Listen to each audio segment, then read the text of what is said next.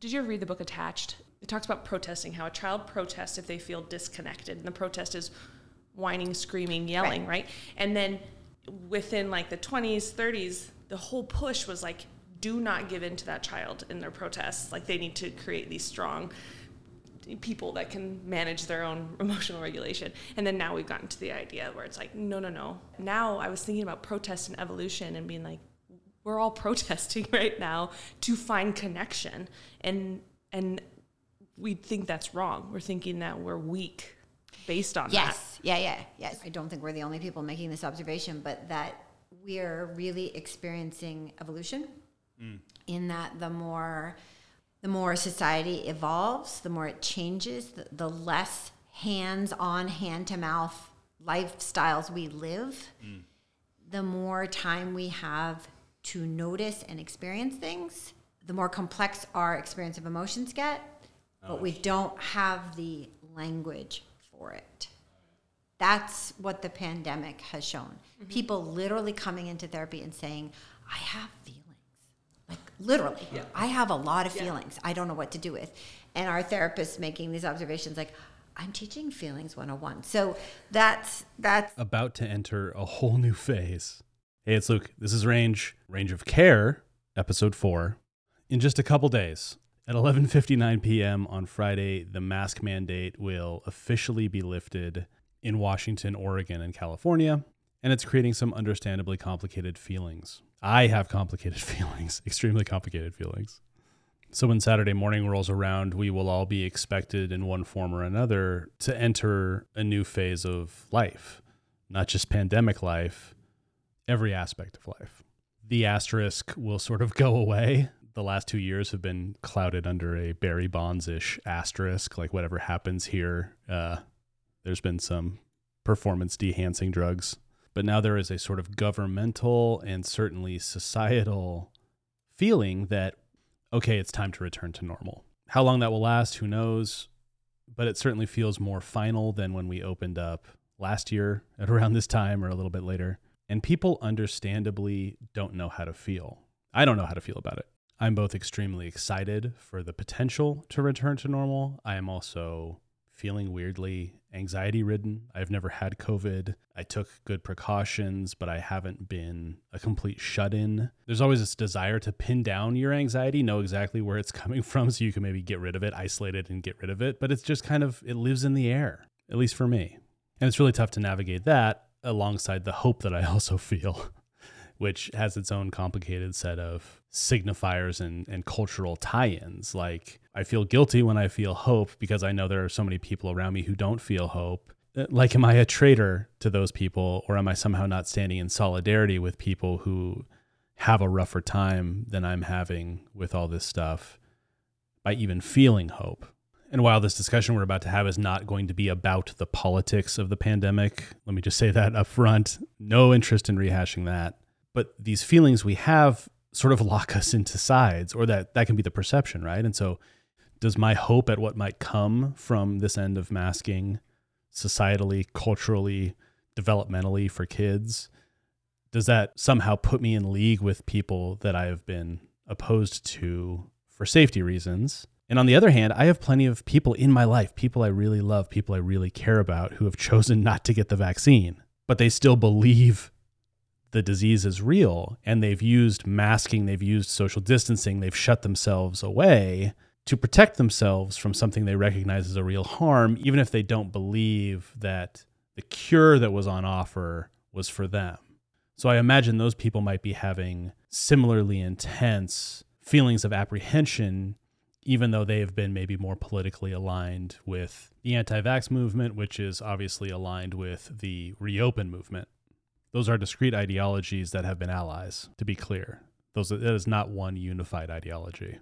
I'm bringing all of this up because if the beginning of the pandemic was marked by everybody coming together in a society wide attempt to keep everybody safe, as safe as possible, and again, people, countries, communities did this better or worse, but that was the feeling worldwide. We're all going to lock down and get through this the end of the pandemic, or at least this phase of the pandemic, I think is going to be marked by intensely personal journeys back. We started off in the same place, but we have all not ended up anywhere near the same place. I feel like I'm in a different place day to day. And so when we were planning the next range of care episode, this one got bumped way up the list. And then when the mask mandates got lifted, it was like, okay, we've got to go now. Meg and Ingrid, they'll talk about this in a second. They've seen this coming in their clinical practices. And we wanted to offer this as a way of at least starting the conversation and centering our intensely subjective personal experiences in how this might all unfold. Meg's going to make this disclaimer in a second. I'm going to do it again. This is not therapy, obviously, but it is a discussion about mental health at a truly vital time. We are at a crossroads as a nation, as a world, and many of us find ourselves personally at a crossroads. So, how do we all individually, collectively begin to make our way back? All of that and more coming up.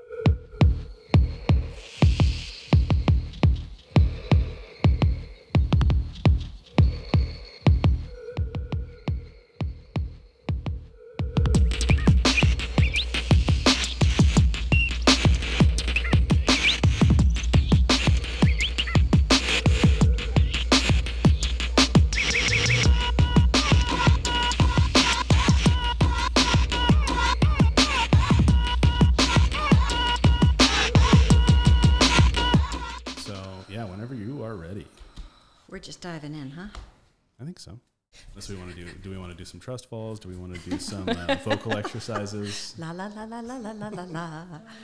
All right. So I want to start today's conversation with a question, one that I think many of us are contemplating in one way or another. How in the world does everyone at the same time unpack from a pandemic? It's a profoundly important question during a profoundly important time. And I've spent the last few weeks watching and listening to the world as it contemplates a series of decisions that, when made, will once again shift the ground beneath our feet. We are tired of change. We are pandemic fatigued. We crave predictability. We want connection unfettered by mandates and limitations. We want to be done. But if the question is, how in the world does everyone at the same time unpack from a pandemic? Then the answer is, they don't. Here's the thing public health driven mandates are, for the most part, a one size fits all kind of happening. Because in an emergency, we are not pausing to consider all the angles, to ask all the questions. And I think at some level, we all get this. No one running out of a burning building is going to turn around and say, hmm, do you run out or do I run out? We just all go. We can't answer the questions of who and, and when and why. We can't use hindsight in these moments because there are too many things to take into consideration at a time when we don't have time to do that, which is why we're not going to unpack those pieces here. But what we are going to talk about is the journey back.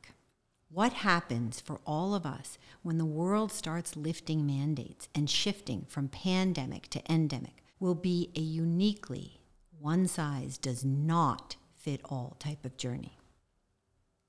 My name is Meg Curtin Raybear. I'm a psychotherapist, co owner of Wellness Therapy Spokane, and a longtime mental health advocate. This is Range of Care, a series of conversations exploring the intersections of our mental health, the biology of human emotion, our body's responses, and the social, cultural, political, and environmental happenings in our communities. Today, we're going to talk about pandemic fatigue, our bodies, and the unpacking of what happens next. Joining me is repeat co host Ingrid Price, child psychotherapist and owner of Giving Tree Wellness, a member of Core Counseling, an advocate, a mom, a sister, and a lover of all things chocolate. Ingrid, welcome. Thank you. Thank you for having me again. I'm very excited to talk about this intriguing, wonderful opportunity. Me too.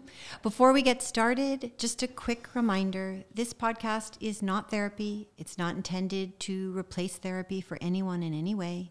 Sometimes parts of our conversations are raw, they can be intense and triggering, please, as you're listening, take care of yourself. Take a break, stop listening if you need. Listen to your body. So, I can see some of you shaking your heads when we talk about this idea that unpacking from a pandemic is going to be complex, that it's not one size fits all. And so maybe that idea doesn't fit for you. You're expecting to be able to return to normal without issue, and that's okay. These conversations are always intended to leave lots of space for the idea that we can all have differing perspectives and still be headed in the same direction, still care for one another. We've been talking about pandemic fatigue for quite a bit now, mm-hmm. right? I think Brene Brown and Amy Cuddy came out with pandemic flux syndrome how many months ago and sort of hit everybody. Yes, that's where I am. That's what's going on for me but that didn't mean it stopped. Naming it was helpful, but we are still experiencing that fatigue. And I guess I want to start our conversation with what does it look like now? What are we seeing? Right. I was going to jump in on that. Um, not everybody knows what to do. We want to have this okay, mask mandate is done, everything is good, go back. And um, Glennon O'Doyle recently said, COVID is killing us mentally because no one is showing us how to adjust our expectations of ourselves or others. We are killing ourselves trying to make things work like they used to work in the old world, and we just can't. We cannot make things work, but it feels like we aren't allowed to say that because no one is brave enough to say, no, this cannot be done right now. Just right. be easy on yourselves.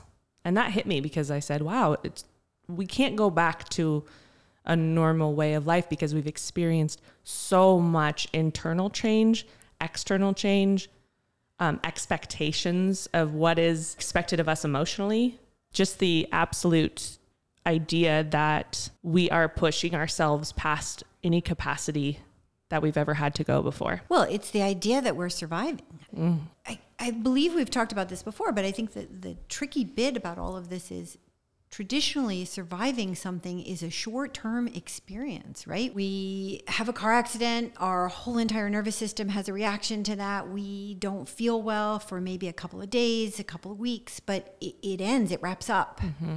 right and this is the case for almost every single stressor that we experience but this has been prolonged it's for, it's chronic I mean, yeah. it's, it's chronic trauma right it's it's multiple ruptures with very little repair. Right, right. And what happens to the body when that's the exposure? I'm tired.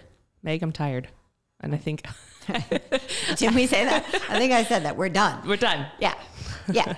and so now, I think yesterday, it's always interesting because we pick these subjects and then inevitably I see something in the news where I'm like, that's why we're talking about this. And mm-hmm. so I had seen an a headline Denmark is rolling back all of its mandates. Now they're having a little bit of a tough time with that right now, but they did it.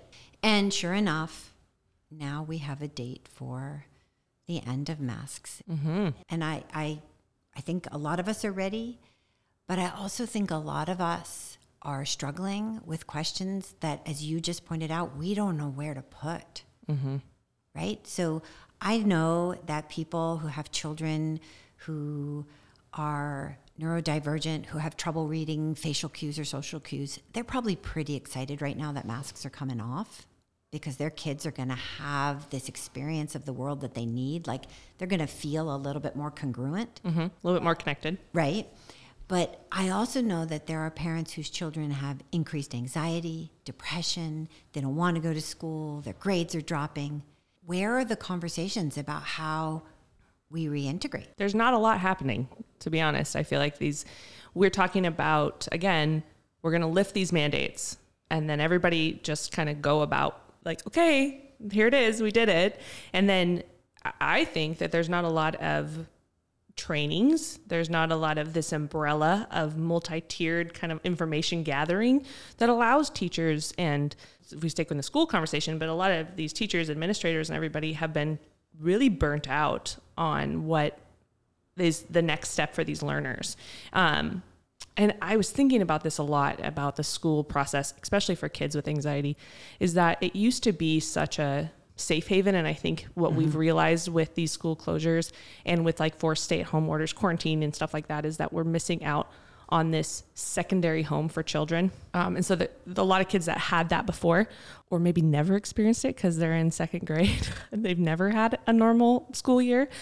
They're going back and they don't feel that safeness. They don't have that one teacher that they were allowed to go to on break if they were having a hard day because they had to stay within their own pods. So we're missing this huge stopgap that we felt really good Right. with in the past. Right. It's it's interesting. I, I'm going to make an observation that I had thought I might hold until the end, but almost the minute we started talking, I realized needs to come out now.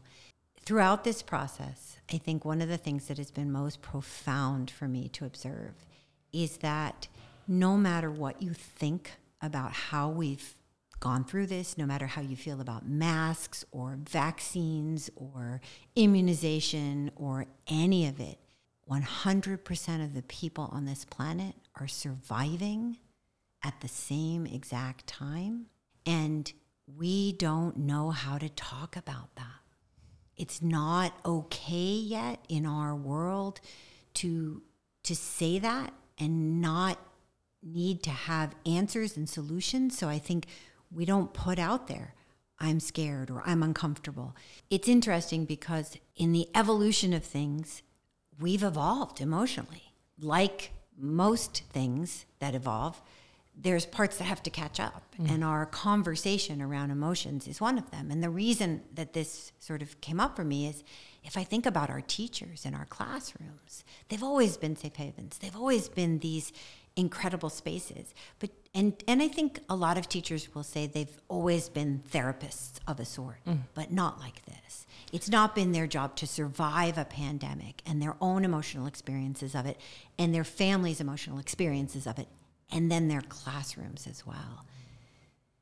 And how do we change that? How do we start making it okay for people to say, we don't all have this? Right. And let's just sit for a minute and not all have this together. That's asking.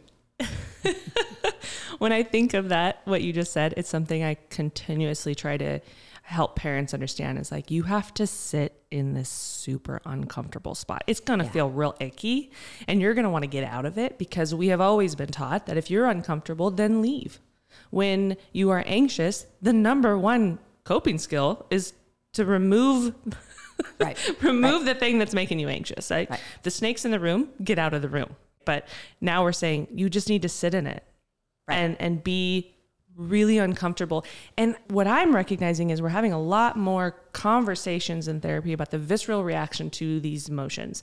I don't know why my stomach hurts every day before school or I don't know why when my teacher wants to look in my homework even though I know I did it, I'm having like body shakes and my head starts to hurt and okay, well that's anxiety or you know mm-hmm. let's talk about that. And they're like no i'm not really anxious. I don't i'm never i'm always like this. And so we have all of a sudden reteaching like your body is also carrying Right. the emotional overload even though you think that you're compartmentalizing it mentally and cognitively and moving through your day and checking off your boxes your body is keeping score of all of these things that is happening. That energy has to go somewhere. You can block it in your mind but it's still getting like sucked into your bodies. And i think that that is something that people have that evolution piece they're like well but I, i'm i'm going to work every day. I'm showing up for my family. Yeah. I, we're touching on it here, and I want to, I think, point out for listeners this is something we will come back to, uh, unpack in a single episode, refer to continuously, because the more time science spends looking at personality and behavior, the more we know a couple of really core things that I think as therapists we've always seen, but you know, I've been practicing for 20 years and I can say assuredly that while I'm certain Bessel van der Kolk was researching when I was a grad student, the information and the discussion about how the body keeps score literally, that's his book. Um, it wasn't out there. We didn't talk about it. And so even for us as therapists, there this is n- newer information and in picking it up when it started to become available, I would say that it has changed the way I practice because we see it all the time. We see what happens with the body when we have an emotional experience. And I want to clarify for everyone this is not something we can train ourselves out of, walk away from, or. Uh, I don't know. I'm trying to think of another way you might get rid of it. Hide from. I, you know, yep, I talk about avoid. this all the time. You can push them away, but negative feelings actually like to collect in dark corners Mm-hmm. until they fill the whole room. Emotions are biologically hardwired. And I'm, again, this is something huge that we will unpack in its own episode. But I think for now, as we talk a little bit about what's happening for adults and kids, and what to expect as we unpack from this incredibly intense thing we've all just done together or all are continuing to do together is starting to accept that knowledge that emotions are biologically hardwired. They are there to keep us alive, to keep us connected, and quite frankly, at the root of it all, to move our genetic line forward. Mm. Right? And so they're not going anywhere.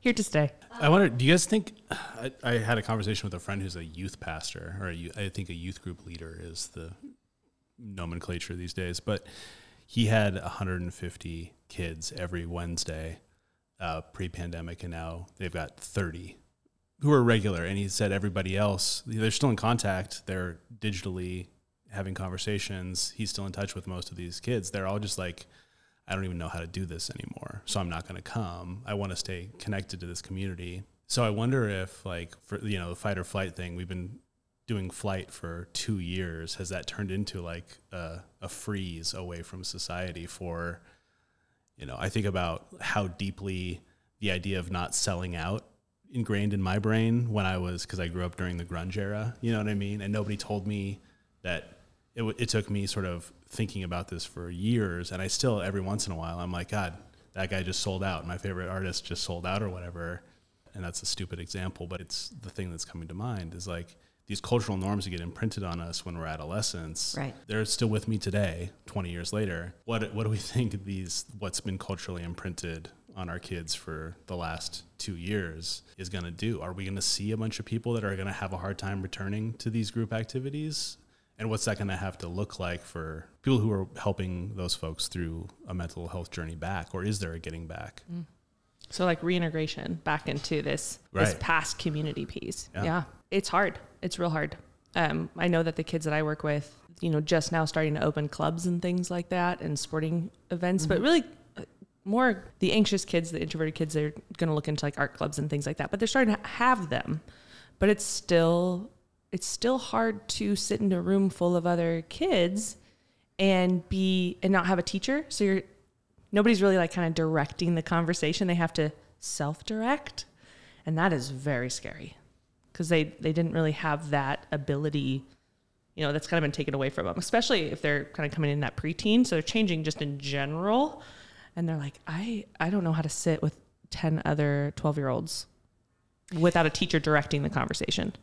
I also think there are things that are different for the youth who have experienced this time that didn't happen before and may not happen after and or, or you know in the future in that we have seventh and eighth graders who are freshmen and sophomores in college. They missed certain social and emotional experiences. And what we're hearing right now and ingrid i don't know if you're seeing this as well with the littler ones but i know we're seeing this in high school and college. We're seeing these kids who are socially and emotionally kind of stuck in those earlier spaces, but academically and intellectually being asked to be freshmen and sophomores in high school or college. And it's confusing. That will be part of who they are. For me, Luke, that question really speaks to why this podcast exists in the first place. I don't think we live in a time anymore where we shouldn't be having, or I don't think we ever lived in a time where we shouldn't be having these conversations, frankly, but that's just me. But I mean, I think right now, that's what feels so incredibly important to me. We have experiences like the one we are enduring right now, and we have an opportunity to talk about how emotions affect outcome because I don't know if the rest of you were watching for the last two years, but we've had some pretty decent evidence that that's a fact, right? we've seen it all over the place.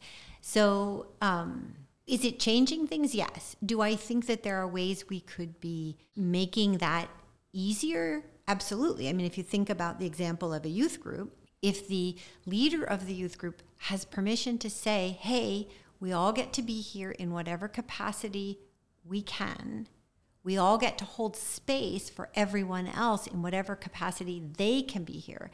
That paves, I mean, I think it's up to us as adults, mm-hmm. frankly, to pave the way for the, the young people who have just spent the last two years in relative isolation or at least varying degrees of it. Right. right. I, I like where you're going with that, Meg, because it, it goes back to that. As the adult, you're giving them permission. And what you're saying, like in regards to them having not having the cognitive growth, is that they don't know how to give themselves permission. Exactly. Exactly. The problem is, I think that many of us as adults, especially those raised by parents for whom this kind of emotional experience and context, just from an evolutionary standpoint, from a sort of societal standpoint, you know, where we are now in terms of how we talk about, think about, and feel about things is different from 50 years ago or 100 years ago. And so part of what we see is we have a lot of adults who also need to be given permission. Mm.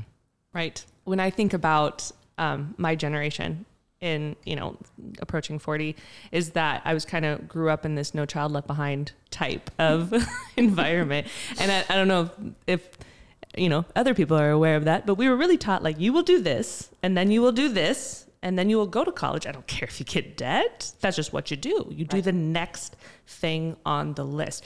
You get a job or, you know, you have kids. You got to do both. I mean, one without the other is really, come on. And then it was just, so now here I am as a parent in this going back to like, okay, well, I got to do the next thing. I got to push everybody to, to move forward. I'm like, well, why? What, what, where is that coming from? who give who's going to give me permission to stop right. and just be present and feel what I'm feeling? Um, and that's you know that's where we're really getting stuck, and that is what I hear in, in um, most of the parents that I work with is I feel stuck. I feel like I'm not doing enough for my kids to go to the youth group to do these things. Like I'm not doing the things that they need to be doing. And I'm like, no, you just need to sit with them. You need to hold capacity. You need to give them permission to to feel really icky. And it, I think it's interesting because often what I see is the minute that that permission is felt, so it takes some practice, right? The first time you say, okay, I give myself permission to feel crappy right now, you're probably just going to feel crappy, mm-hmm. right? But the more we're able to notice how we're feeling, to name it and just be like, okay, well, this sucks, but that's where I'm at right now, the faster we move through it. And so giving someone permission to not want to go often results in them being able to go. Yes. Oh, I don't have to do that? Oh, okay, I'll try. right? Isn't that isn't that the whole teenage mindset? I think my kids would holler at me, reverse psychology, if they heard me say that. But whatever. Right. Um, I want to read a couple of things that were really impactful in us having this conversation today. And these are recent bits of news, research on sort of pandemic impact three particular things that I think are really poignant. One is that the United States is enduring the most severe increase in traffic deaths since the 1940s. And the, this was something that the New York Times published. In this article, it talked about anger, mm. that the increase in anger in people is being connected to, correlated to, an increase in traffic deaths. Wow. So, again, if you're shaking your head while you're listening, going, you know, this doesn't happen for me, it, it happens for everyone. And even if you can't articulate it, likely you can find it somewhere in your body. The other thing that's going on, and this brings us back to our kiddos, is that we're seeing um, a significant increase in concern about 90% of Americans are concerned about the well being of the next generation, and 80% of parents surveyed are concerned about their kids. Mm. Yes. So that brings us back to the question of how do we talk about that? It's true. I, we were just talking about it, you and I, a couple days ago. What ha- what's happened in the last two weeks where the influx of phone calls for mental health for kiddos? I had 25 last week alone. And the hardest part is that I, I want so bad to connect, mm. but I can't make more hours in a day. I also have to monitor myself. Like what, what is my giving capacity and listening capacity? But it's, it's, we're worried. We're worried and we need help as parents. We, we want to find somebody that knows what they're doing to help our children recognize these really big emotions. And I think that's the hardest part of this pandemic is really we put a lot of pressure on back onto the parents um, where we used to kind of had a village right? We used to kind of had people that could help us or we could turn back to the school. Because some of these kids they don't meet clinical levels where they need to be seeing a therapist. However they need to be having connections at the school level. They need they, they need to just be around other people to get that feeling and that you know give and take. But it is impossible to do it all for parents you can't be all of that and also take care of yourself i mean Right. that the burnout itself is aggressive The thing that you said, Ingrid, about um, because again, I'm now 41, so I lived that hamster wheel as well. The I've thought a lot about, and not in the context of the pandemic until you brought it up, like the hamster wheel that I, you know, like I went, I was the first kid in my immediate family to go to college. My parents moved heaven and earth to allow me to go to college as a way of sort of like making a better life for me than they had themselves. I was a math major who became a philosophy major and didn't did not at, until literally I was graduating and maybe even after. I'm like, okay, so what am I going to do with this degree now? I was just on the you know on the treadmill. I wonder how those two cultural realities for parents and kids are colliding mm. in this thing where this there's so much guilt if you feel like you're not moving forward. Thinking about how back to the, the idea of the 40s and like Right. The bell system in public schools was meant to train people for the factory floor when public schools were created. We're sort of from, in, in really sort of subconscious ways, cultural ways, we're trained to be productive members of society from the time we're kindergartners, probably. Mm-hmm. And, and then that's only gotten worse in the last, you know, since the neoliberal turn and, and everything is just you have to be moving forward we have to be productive members of society or we're worthless this i'm sure some part of this ties into the homelessness debate we're currently having in our city about the value of people's lives in general. That's a really interesting thing to think about the way the culture we were all raised with mm. and those norms are it, running up against our what we're able to do as adults and also how that's being sort of yep. Yep dealt I- with or not dealt with by yeah, I- kids. I, tell parents all the time you only know what you know. It's never too late to not know but you're, you're going to go off of you know how your parents were. That is an intergenerational attachment. And you're going to run into a big giant wall right now because there's not the opportunities to do that. And so you have to rewrite the way you handle emotions you have to rewrite the way you handle um, shame-based parenting which was a big thing in the 80s and 90s well and always probably. But the, the push was like you know uh, don't disappoint me and so now we're struggling as parents. And I, I include myself in that absolutely. But I, I it's what i see in practice is this massive amount of guilt that we're not doing enough or we're doing too much. I shouldn't be sending them to practice in school. That is that can be unethical. I shouldn't be doing these things but i know it's good for them and i need the space from them. And so they're just in this mind warp. That's interesting. So this ties into something I've been seeing, which is there isn't actually a right thing right now, right? I'm damned if I do, I'm damned if I don't.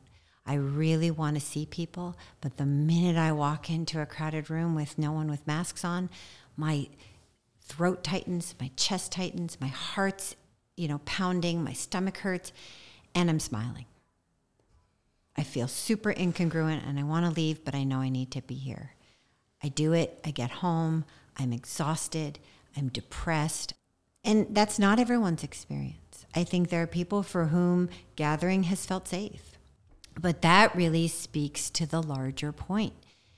Is pandemic fatigue something we all have in the same way? And I think the answer is 100% no, right? Right. Everybody's experience is unique.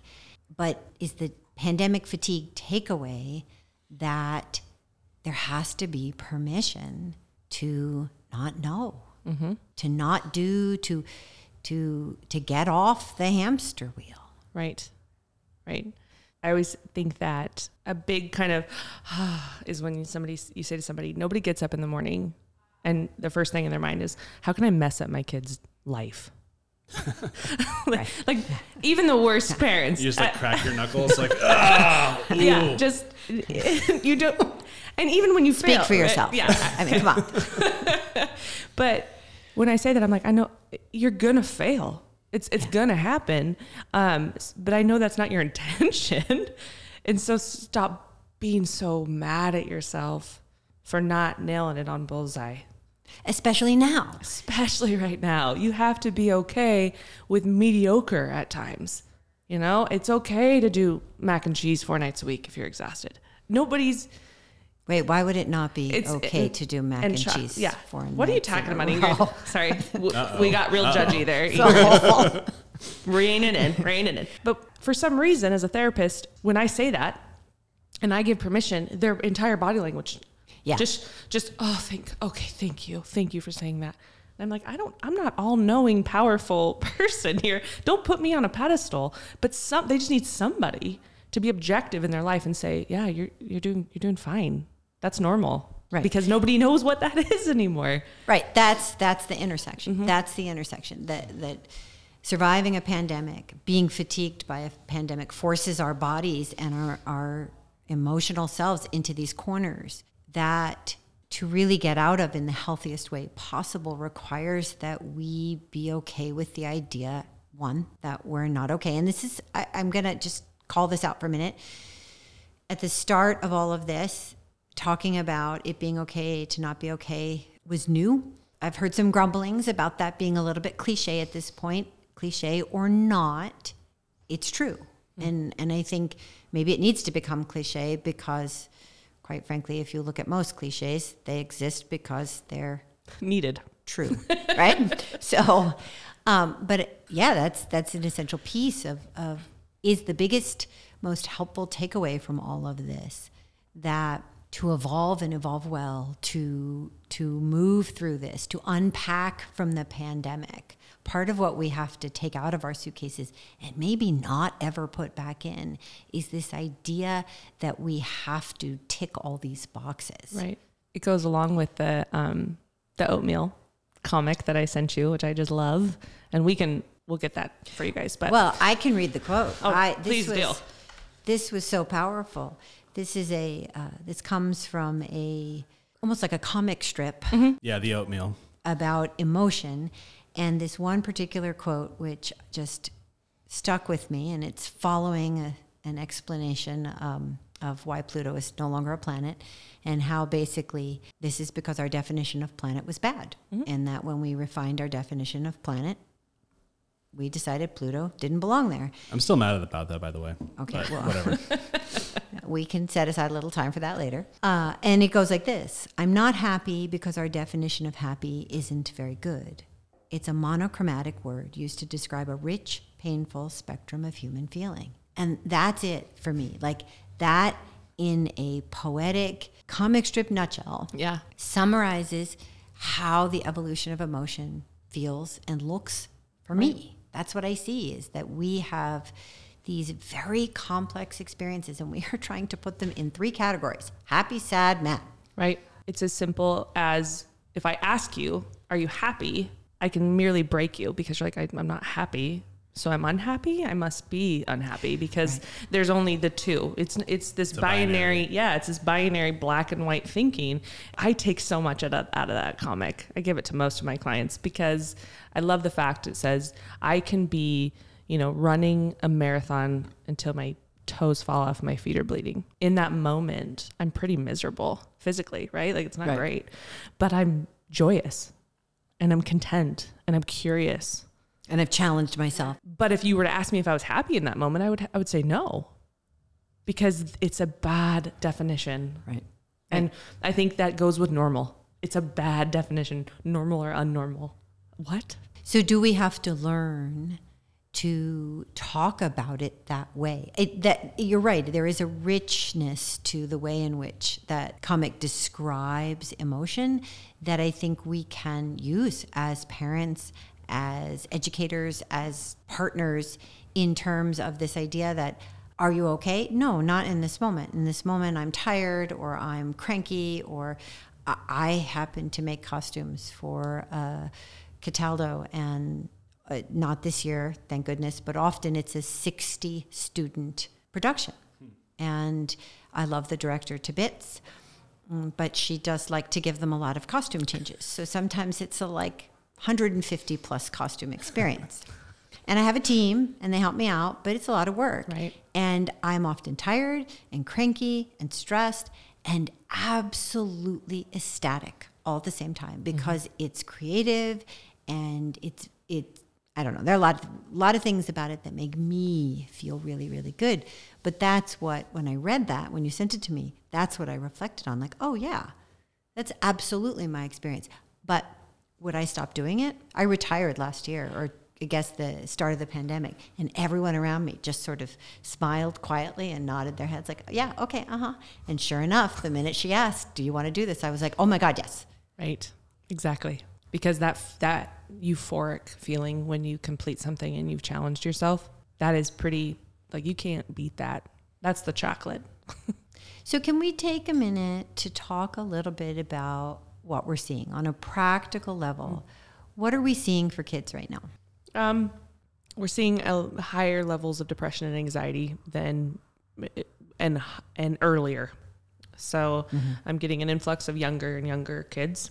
Talk therapy, I really won't go younger than seven. Right. I do more parent integration at that point.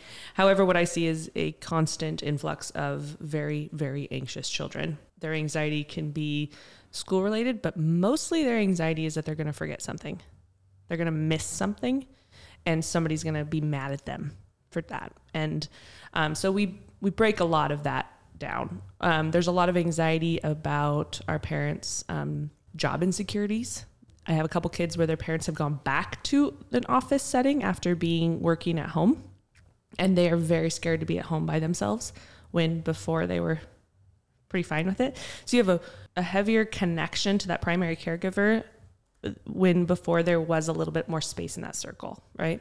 I see a lot more drug and alcohol use, higher levels of sexual exploration, and I have a lot of my teenagers and younger asking questions that I'm sometimes unprepared to answer. A, because it's out of my scope of practice, but B, because they don't have anybody else they feel like they can talk to. Right. Um, that's scary. That's scary. I, I can't be all of those things as a therapist, and I have to set that boundary. But that's that's what I see in my own practice. What I'm recognizing in the school world is teachers being very burnt out and scared about the amount of trauma that they are learning about in the school setting. So From their students. from their students.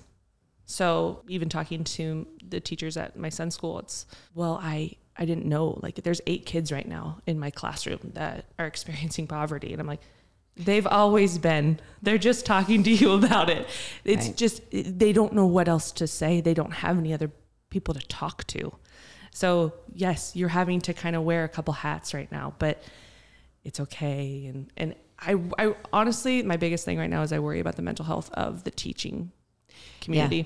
That's a concern of mine. From an adult perspective, we are definitely seeing more caregiver fatigue. I mean, I think it's it's been on everyone's mind for a while, but this is more of the systemic, longer term. Our teachers reaching out, uh, Yeah. people not working in critical care, but but The yeah, and the the role ambi- the ambiguity. ambiguity. Why is that is the hardest word to say? Um, you know, and the lack of guidance and support. So they're having to do things that th- they don't have the correct training to do. Right. Um, and not that that hasn't always happened, but um, I do see that. I also see administrators the pressure for expectations, staffing concerns, um, the teachers constantly transitioning from face to face learning, and the change the change in their learners, like the way these children are taking information. I mean, when you go back to Luke being like, we've been in fight or flight for so long, right? The kids are in that. That means that they don't have the capacity to use that logical brain. They're they're literally flooded constantly coming from that amygdala and the cortisol and all that stuff. And so you can't sit down and be like, why aren't you getting this? I've gone through this five times. That's because that's not what they're they don't have the capacity to even take it in. So I want to pause here and break this down a tiny bit Sure. because I think it's really helpful for people to hear what's behind that. You're talking about what happens to the human body Right. when we are in f- some form of fight, flight, or freeze. And I'm just going to put a few and, and mm-hmm. add in as you want tenants out here that I think are really important for us to to bring with us. One is that being in a state of fight or flight, having an activated autonomic nervous system. It's not a like I was on level 1 and now I'm on level 4. It is much more of a ladder. We move in and out. We are supposed to move up and down and also feel like we have some autonomy over moving up and down. The pandemic has meant many of us are stuck in some level of fight or flight. And what happens to the body as we go from a safe space to a space of fight, flight, or even freeze is that the body is designed to reduce our access to certain aspects of functioning that just aren't deemed necessary for surviving. So, deep breathing, eye contact, brain cell development, prefrontal cortex, contemplation, cause and effect, apologies, problem solving. you know, and so this is an important thing. And what Ingrid is really talking about that I think, from my perspective, should be on everyone's mind is first of all, this is happening to adults too. Mm-hmm. You know, we're going to work. We feel like work is so much more stressful. We feel far less accomplished. We, we feel like we're bringing more work home. Why?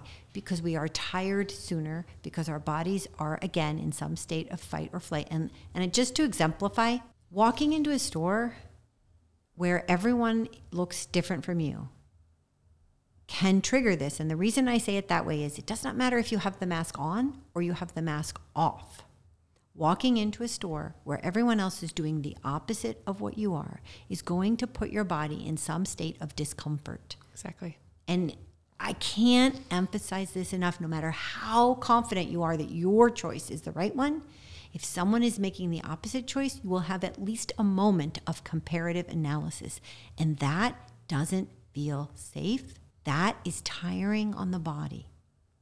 And so then we see what Ingrid is talking about kids who are not learning well, teachers who are trying to manage. I mean, I can only imagine all the kids in their classroom, all at different levels of safety, all learning in a different way.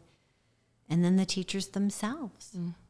It's worth it's worth at least putting in the forefront of our listeners' minds because I think again, it might be that key to give permission Right. to recognize that oh there's something happening in my body that i'm not i don't have any control over and so it's like okay i give myself permission because i can't control that i can say it my body's got a whole different visceral reaction to what's going on around me Right. Ooh, you know, I I think that we all yearn for these simple joys, um, embracing family, dining out, seeing a smile and hidden. We're intrinsically social beings, and we're hardwired to connect. Um, and through these connections, we form strong attachments, and those strong attachments combat our own feelings of loneliness, and they combat our own feelings of isolation within ourselves. So if if we go back to that being maybe what we strive for, I think the other things will start to fall into place eventually. The connection. The connection. I mean, that's the hardwired piece is that we are looking for connection with another human being. It's interesting because what you're also really advocating for is that we stop trying to fit everyone in a box and we just notice people for who they are. Exactly. That idea that we could have 30 people in a room, each of them at a similar yet different level of learning, and have enough space in that room to allow them all to be okay. Mm-hmm. To be on whatever part of that spectrum of feeling that they need to have and know that it's okay and it's beautiful and there's a way out of it. I, I try to tell kids, I'm like, I want you to think of yourself as like a filter. So when that emotion comes in, I want it to go into your body and you say, Oh, I know what that is. That's Right. anger, or that's sadness, or that's anxiety, or that's worry, or fear. And then I want you to sift it out of you and know and just recognize it. Hold space for it. It's not going to stay there forever.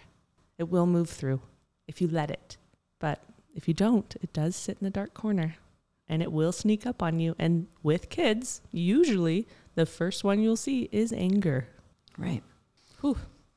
I'm trying to think if there are pieces that I would add here for adults, but I think it's all pretty thematically the same, just in bigger human form. We want the same things. We're struggling with the same things. Maybe we're not in a classroom. Maybe we're not quite so on the hamster wheel academically, but I think we're seeing the same pieces. Adults are tired but also struggling with that sense that I'm supposed to be accomplishing things that I'm not. Mm. And does that mean I'm bad? Yes, exactly. That's what we were going back to. Yeah. Is like not moving forward is bad. Being sedentary means I'm lazy, or I'm you know it's it's it's this hardwired thought in my brain, um, because that's what I grew up with, and right. so I have to force myself. Okay, you know what? You're okay sitting here in this right now in this moment is exactly where you're supposed to be. So if we were to summarize moving forward, right, in three weeks, about that. Mm-hmm. About that. Masks come off at school. All of our kids, or indoors in general. I have to admit, I heard the news and then I was like, yeah, I'm not going there right now. Because it just was like, the minute I read it all, I have to process it all and take it to work and figure out what I'm going to do there. And so I just put that in a little corner, which, by the way, anyone listening is also welcome to do for Please. the moment. Mm-hmm. But it is at the very least the start. Thoughts about how how we talk about it, how we help our loved ones, whether they're our little loved ones or our adult loved ones, move through this, begin unpacking in a way that honors their bodies, that honors these feelings? That's a that is hitting me at home because my um, I have a seven year old, first grader. He's never gone to school without a mask. Wow. So he doesn't know what even that looks like, and I wasn't gonna tell him because of my own fear of being like, oh, I can't dangle the carrot.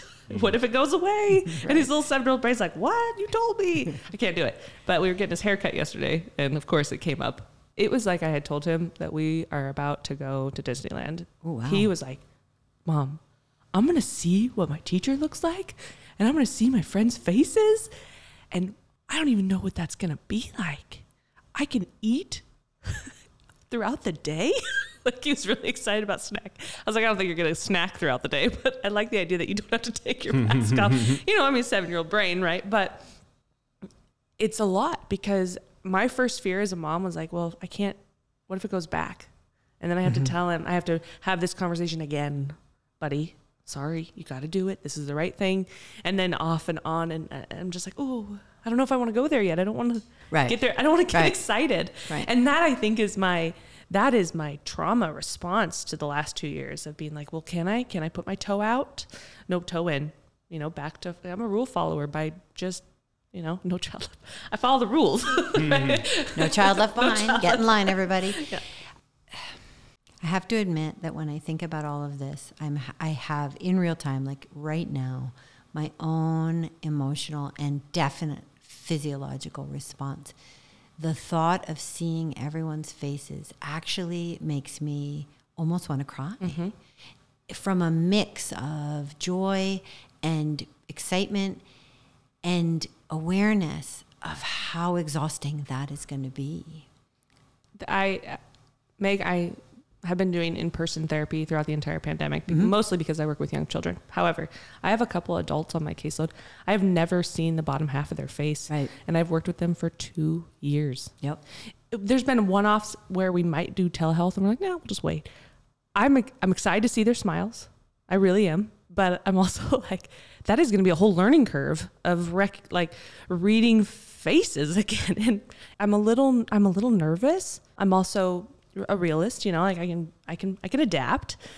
But that's baffling to me and exciting, but I'm like, "Oh, wow. Is that what you look like?"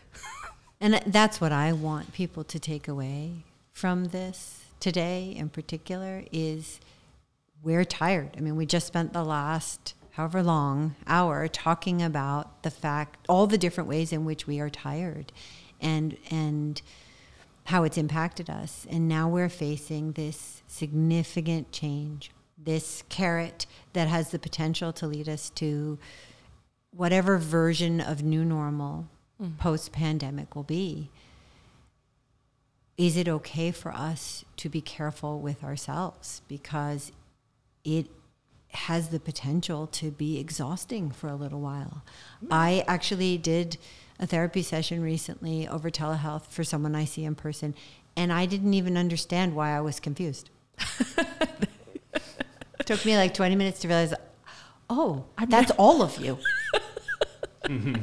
I, I hope my face isn't off putting. That's my big thing. I'm like, what if they sit there across from me and they're like, oh, God, I did not think that was going to be the bottom half of your face. It is not okay. I wish, a new yeah, it would be fascinating if someone had had the time and energy, or even the need, which there really isn't, to have done research about like draw a picture, like have sketch artists. What do you think the person looks like, and like compare? Because I'm off. Yeah. I'm totally off. I just want to tell y'all.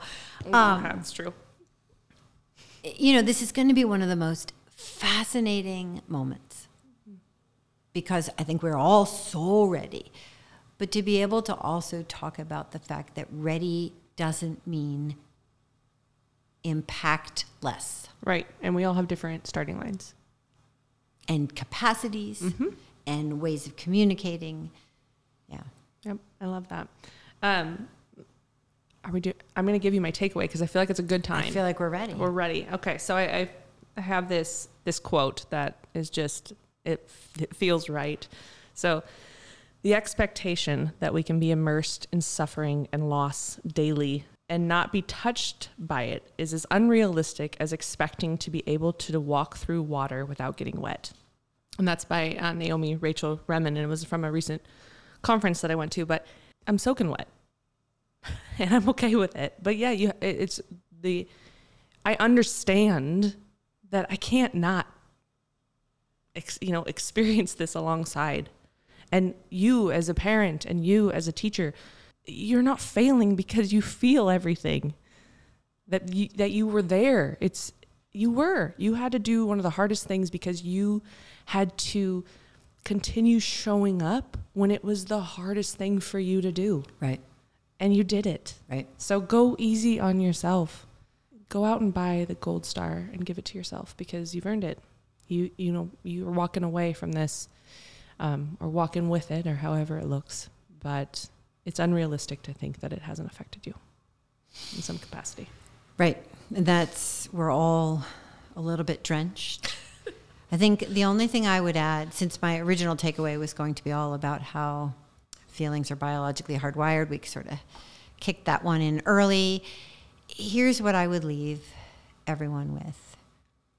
The concept or the practice of noticing how you feel, naming it, and then just noticing, sort of springboarding off of your idea of a filter.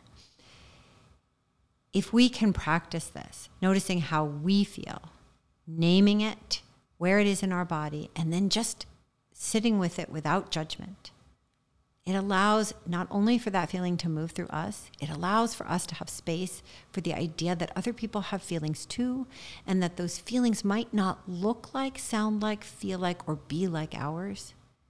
If this is the lesson that we can all practice and come away from this pandemic from, we stand a really great chance of figuring out how to sit in communities together with space for everyone.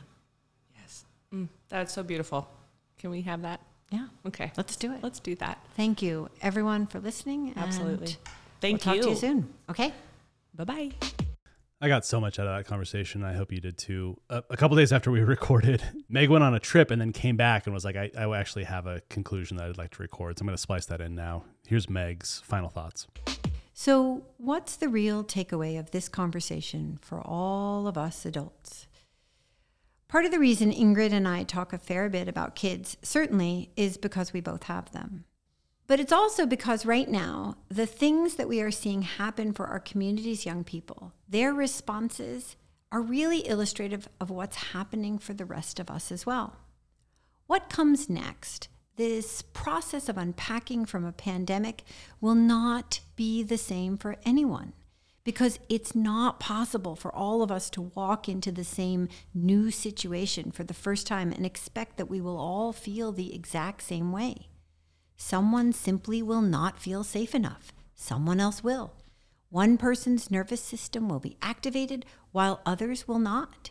And right now, to do this well, both ways need to be right and neither can be wrong.